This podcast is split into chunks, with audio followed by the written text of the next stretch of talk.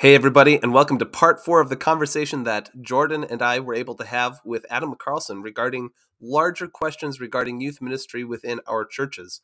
As we come close to episode one hundred, we want to remind you again to please feel free to submit questions for Jordan and me to be able to address during that episode. We want to be able to talk and answer any questions that you might have. The questions that you submit will also enter you in for a chance to win free ministry resources, and you can submit questions by either emailing us at Flyover Ministry Podcast at gmail dot com, or by finding our social media pages on Facebook or Instagram, and you can find us pretty easily on either platform. Again, if you would also like to enter in for a chance to win more resources, you can leave us a review on iTunes. We'd love to see that, and every question you submit will enter you in for a chance to win. So that being said, let's get into today's episode.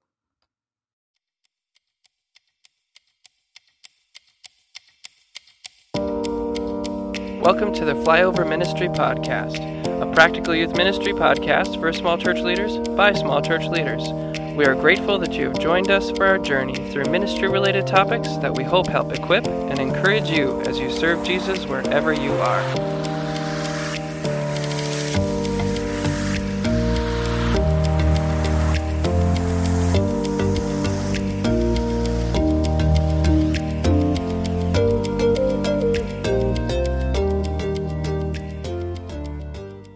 So, in the event, you know, making a case for like, here, I'm just gonna, I'm gonna give you Jesus. Here, here is Jesus, and this is going to be, there's gonna be fun things, yes, but it, we can be how we communicate stuff clear on what is peripheral and what is core, and I think that's kind of a big thing here too, um, giving him Jesus. And and yes, my heart, you know, what you said is is so true. Um, if we're gonna try to to use entertainment as a thing that draws kids in. Um, personally, I've got a problem and I need to retire because A, uh, I am not the most fun person around. Uh, they B, don't like your dad jokes? Yeah, I guess it's not a huge market. Um, All right. B is that uh, there's just, I, I could be awkward at times, you know? I, I think we... What? I know, yeah. So there's this, there's, here's a great example. Um, we had a okay. lady move Buckle across the street. lady moving across the street, and uh, our church has these little gift things that are ready for anyone in the congregation to take, and there's a card you fill out, just, you know, here's some helpful information about the neighborhood, here's our information, um, would you want to come to church with us? So we brought that and a plate of cookies over to the house and knocked on the door, and it started off kind of awkwardly to begin with, because um, she pulled back the curtain, and then it took a hot second before she actually opened the door. We were first thinking, like, did she just, like, leave us at the door? Like, no, I'm not interested in anything. Uh, but eventually she opened the door, and so we were like, hey, we're your neighbors across the street. Welcome to the neighborhood. Here's some cookies, a little gift. Um, and she's like, oh, thanks. And then Sarah and I just kind of both sat there silently until she said, thanks. Again, we're like, yeah, bye. And so... You know, that is me. That is my life. And so if if slickness and hipness, and even using the word hipness, uh, is if, if we're if youth ministry is this attraction to get people here for the sake of having fun together and just building together, um, I'm not cut out for it, right? And, and I won't compete. And I there's few people who, who can compete. And I, I think there's you know, there are some personalities that are just magnetic, that just draw people to themselves. Um, I don't remember if we mentioned this in the podcast before, but like my friend Owen Parsley, Adam, you know Owen really well. Uh, he's got one of those personalities that just people flock to him. Um, so he might be able to have a ministry set up like that. But generally speaking, if we're trying to win people with entertainment, there's going to be something glitzier and better in the world. And we fool ourselves if that's what we try to offer. Mm-hmm. But what we can offer that the world doesn't have is Jesus.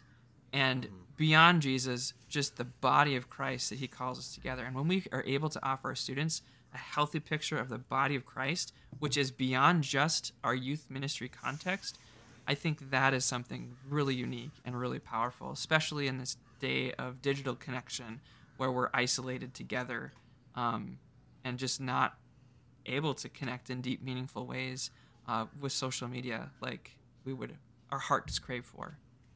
Anytime the church tries to be something beyond besides the church, it just end up with Sunday well. School Musical. What's that? Yeah, Sunday School Musical. That's oh. a thing. No. It is. No. I have not watched it, but there is a Sunday School Musical movie. Okay, so, I mean, not to pick on Christian movies, right? But when, when the church tries to produce Christian culture, right? There's a lot of better movies out there than what usually gets produced when it comes to Christian movies, right? So um, when the church tries to be entertaining, there's a lot of places that are really good at that. When the church tries to do, like, a food ministry, there's a lot of better restaurants out there. But what, you know, what separates the church, your local church, from, say, the Lions Club or the Boy Scouts or the Shriners or four H or, you know, whatever or other organization? And Jordan, you nailed it, right? It's it's Jesus. It's the gospel. And that is the thing that changes people. But guess what? It's the Spirit's work as the gospel is proclaimed. So it, back to where we're at here with the youth ministry as well. It's when do you take the opportunity to teach the gospel to teenagers, right? Whether that's formally during midweek, whether that's having them come along on a road trip. Uh, never underestimate, by the way, the, the value and the investment of dashboard time, right? Where you just buy a kid an energy drink and just drive around, maybe find a scenic drive and just let them, let them talk. They'll talk. They will talk. If you just don't say anything, just put some music on in the back, something they're not familiar with, like Switchfoot now. That's actually a band that they're not familiar with, which is just tragic, right? You're like, who is this? D C Talk. Oh. Yeah, D C Talk, uh, somebody right, right. like that. It, it's having them talk in that way and to be able to say, this is kind of what we're going through. How is stuff going on with your, with, with your siblings? How are things with your parents? How's your relationship with them? To be able to invest in them with the power of the gospel. You know, not to use this bait and switch. Like, I want to build a relationship with you and then, surprise, here's Jesus. But to say, I want to love on you because this is what Jesus has for you as well. So I guess the, the question as we continue this discussion is, uh, we'll start with Adam on this. How do you gauge where your ministry is at as far as growth, as far as spiritual development? Um, yeah, I think one of the, the most effective tools that we have at, or had, I should say, at Abiding Savior, since I'm not actually a, a youth director right now, um, was our confirmation for our middle schoolers, um, mostly because that was a, a, a direct time um, in a more educational setting um, with our our staff or a pastor or someone like that, where you could bring up topics of the faith and have dialogue and have conversations. So that was, was one, one um, that wasn't necessarily the way, but I'll say that's the arena in which it would take place, the area that was a setting in which those conversations were more natural to have. Um, um, the other the other way that I always um, sought to identify effectiveness of, um, hey, how are we doing from a spiritual standpoint? How are we doing at discipling? Was typically taking a look at our families um, as a whole, um, just because the... Um, what the parents value, what they seem to care about, and what they um, or seem to headed after, what they viewed as, as most important, was typically um, where the kids were at too. Uh, it wasn't always the case, but it, it was at least a good starting point for identifying those those sorts of realities within the church that um, I could have conversations with parents and glean a whole lot about where maybe the kids are at and where they're coming from from a spiritual standpoint. Yeah, I think this that's good, Adam. And, and we're kind of shifting the conversation from asking the question, is youth ministry broken, to now, like, what might be different ways to to interact with this this ministry that we're um, faced with and, and ministering to students, and coming out again from the why, looking at the how a little bit now.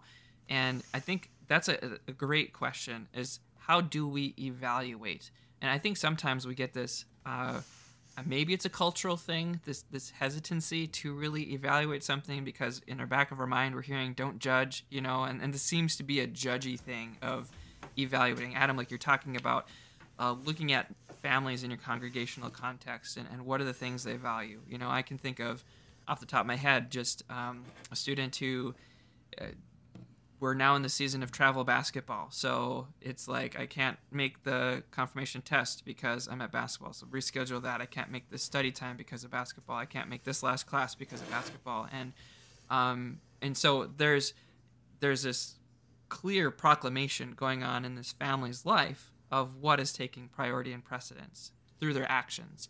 And sometimes it's just simply just asking the question, like, at what point does this church thing trump what's going on with basketball? And not even saying like it has to, just asking the question, like, is, was there ever a time where, where this would come first? And when would that be? And why would it be that? Not to like paint it as a legalistic thing, like you have to do church first, but we could also paint the picture of when we consistently choose this thing, and it's not basketball or sports necessarily, it could be, um, it could be YouTube videos or something, you know, uh, anime. Streaming on Twitch or something like that. Yeah, whatever the case may be. Uh, but just like help them see the, the progression of what does this lead to and how does this inform our student? Because our student, we got to understand, like there are some things that are more exciting than maybe going to a church service. Okay, can we can we agree on that? I, I think that's that's something we can agree on. Um, there's something more exciting to eat than vegetables, right? But at some point, a parent who is cognizant of the health of their child will say, you might, you're not going to like this, but you're going to need to eat your vegetables, right? And we, we're, we're okay with communicating that nutritionally. Sometimes we miss out how to communicate that spiritually. And it's just kind of using this to to talk with our parents and say, like, how how is this going? You know, what are what does this lead to? Is this leading to a healthy soul long term? Or does this lead to uh, drifting that takes place because we've become untethered, become unmoored from a local congregational context? Um, and I won't even throw necessarily youth ministry there as saying, like, you have to come to youth group. I'd rather probably have someone be involved with the congregational context if they're going to choose one thing, just because I think that's that's um, where the gospel's preached. I mean, yes, it's it's going to be preached in youth group too. If not, fire me. But um, you you also see something with the liturgy, something with the intergenerational aspect. That's that's really big there too. So, getting to the why, getting to the what, and then starting to evaluate and say, like, where are we at?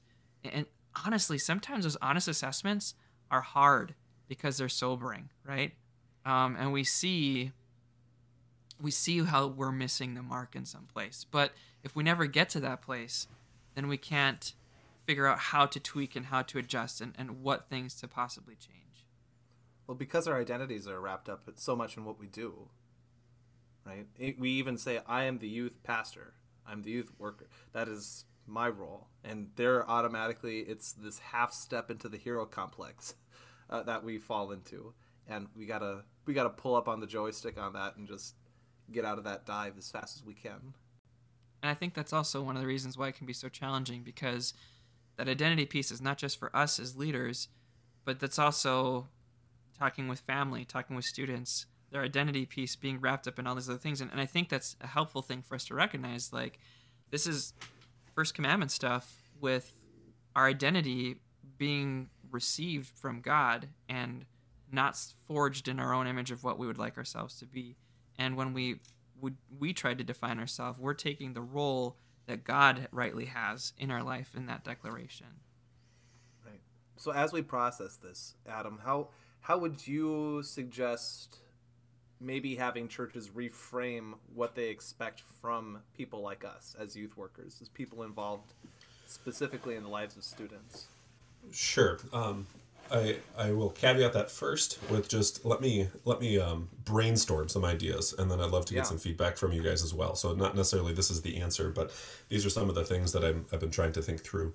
Um, part of my answer to this question goes back to, um, Jordan, you asked earlier about kind of the why of, of youth ministry for me, and I, I mentioned that long-term is really my goal, thinking through, um, you know, not not uh, butts in the seats today, um, but looking at their deathbed uh, when they are there. Are they going to be in Christ? Um, is there going to be a faithfulness uh, that, that they have throughout the, throughout the whole of their life? Um, has really switched the frame for me too in questions about evaluation now. Um, how do we we take a look at these things? So um, a couple of, of things that I have been wrestling with and wondering, are these good markers of evaluation for how do we determine whether it's success?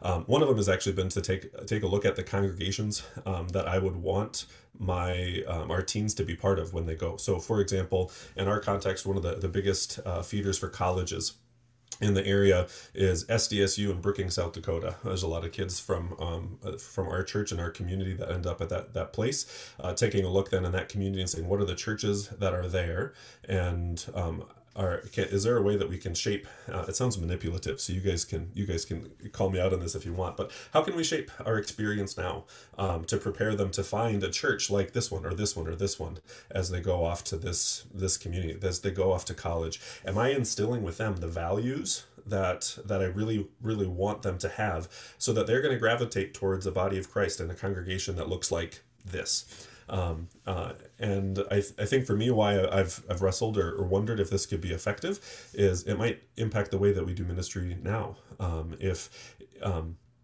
I'll, I'll use this as an illustration, but when I was in college, I remember walking by, um, it was a bulletin board where, you know, people could, you know, staple up or put a pin in advertisements or announcements or whatever. And you don't even look at it. There's so much information on that bulletin board. Um, everything gets lost. There's so much there, you actually don't find anything.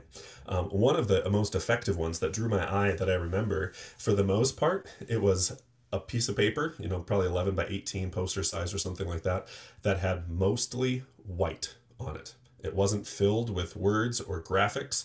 Um, it was very small information right in the middle of the page, and the rest was white around it, and my eyes were drawn to it. Um, and so thinking through our ministries now, thinking with this long-term approach, how do we communicate and instill the values that we want our kids to have in the future, um, to get them to be part of a congregation and raising healthy kids now? How can we minimize all of the noise, all of the text on the page, all of the graphics, um, to really make sure that we're communicating and passing on the things that we find valuable? So um, I'll, I'll, I'll parse this out a little bit more, but if we say that the most important things uh, for our, our teenagers is a, is a healthy relationship with Christ and uh, dependence upon uh, the Spirit through His Word uh, to sustain them, and understanding what they believe and why they believe it, and then living out their faith, if we say that those are the most important things, but ninety percent of the things that we're communicating to our teens in our congregation are about the next event, uh, what's going on at church the following day, um, here's the sign up for this thing that you need to be aware of, hey, we have this fundraiser coming up, um, the scale doesn't seem to match, right? And so I'm just trying to think through, how do we how do we pass that on? How do we evaluate, and can we minimize the noise of youth ministry, of, of congregational life, of announcements and whatnot, to really focus and make sure that those kids really can see that big blank border of white on the announcement board, on the bulletin board, so we can really get them to focus on what we find is most valuable. Hello, Conviction. It's been a while. No, that's tremendous, Adam. I think you're you're really on the right spot with that, because, I mean, there is a time and place to have announcements like that. Say, hey, we got this fundraiser coming up, we've got this event coming up, make sure you sign up. But it's also, you know, telling a story about what your youth ministry is doing, you know. And as you do that, um, when you look about uh, our job descriptions, how much of that is encouraging uh, discipleship within the students and within the parents, right? And and even within integrating them into the life of the larger church. And how much of that does it sound more like you're just kind of an event coordinator, right? And there again, you have this mentality that you should probably have a conversation with, instead of just kind of sitting back and saying, oh, well, there's nothing much I can do.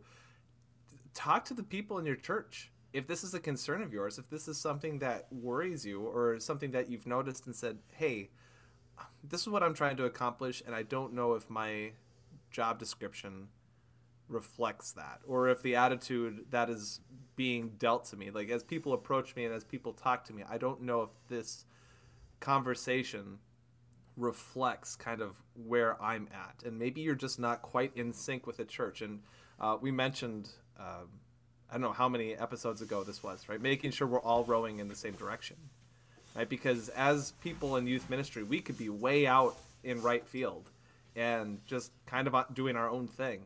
And the rest of the church might not even have any idea, because it's that silo mentality, right? What happens in the youth room stays in the youth room. It kind of turns into a submarine mentality, right? Where we have the youth ministry just emerges from the depths whenever it needs to restock on air and food. And then it just resubmerges down when it's, you know, and oh, we you need the, the students to do something. Here it comes up again, but okay, leave us alone. And it's this how do you have a healthy attitude within the whole church, not just your leadership, but even with your parents, with the empty nesters, even with, you know, the students as they transition into youth group, uh, into the youth ministry? What does youth ministry look like? What are they expecting? What has been communicated to them? What have they observed over the last few years of their life as they've looked forward to youth ministry? Because we've got a lot of kids right now that are really excited. They're in fifth grade, and we let them come into youth ministry stuff um, in sixth grade, you know, start participating a little bit more, a little bit more active. And they're looking forward to a lot of the bigger trips that we go on. And that's fine. I mean, that's, there's a lot of excitement to be able to say, oh, the trip to Colorado, I can't wait. It's, yeah, okay. There, there's more that we do than just this trip every other year. I, I want to make sure that we're communicating that we're more than just planning fun trips for kids, that we're actually trying to encourage them and build them in their faith. And I, again, broken record, but I think on a congregational level, especially with leadership, this gets back to the why.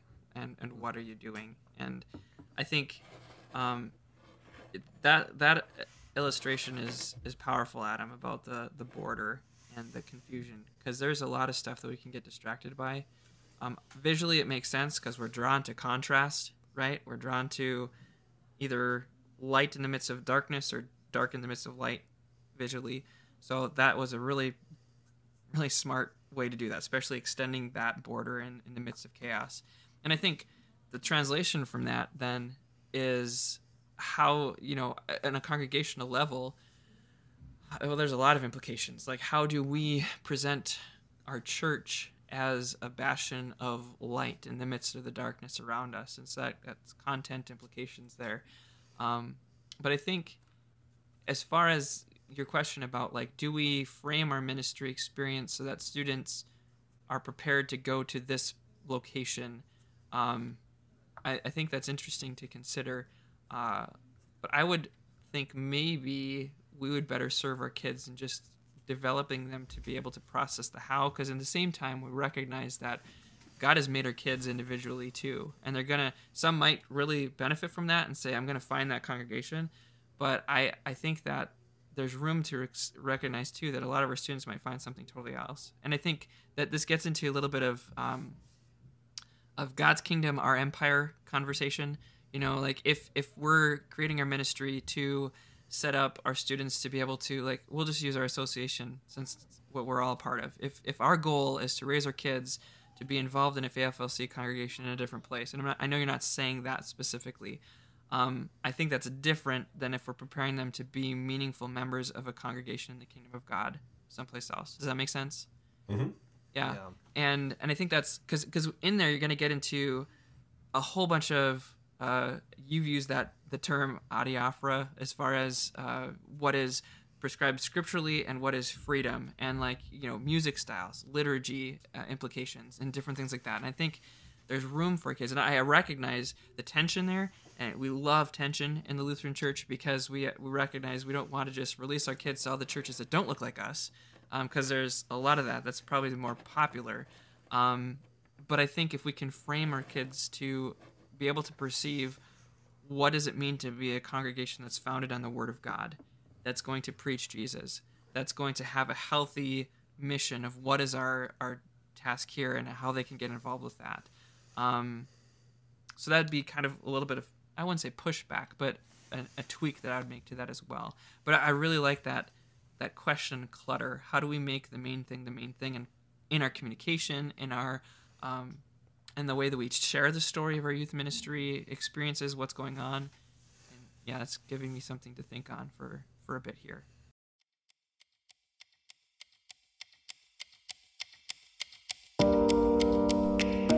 Thanks for listening to Flyover Ministry. You can find, follow, and give feedback on our Instagram and Facebook pages at Flyover Ministry. You can also get in contact with us on our Gmail account, flyover ministry podcast at gmail dot com. You can find other episodes that we've recorded on iTunes and Spotify or wherever you get your podcasts, and please feel free to share them with a friend. Thanks again for listening, and we'll see you in the next episode.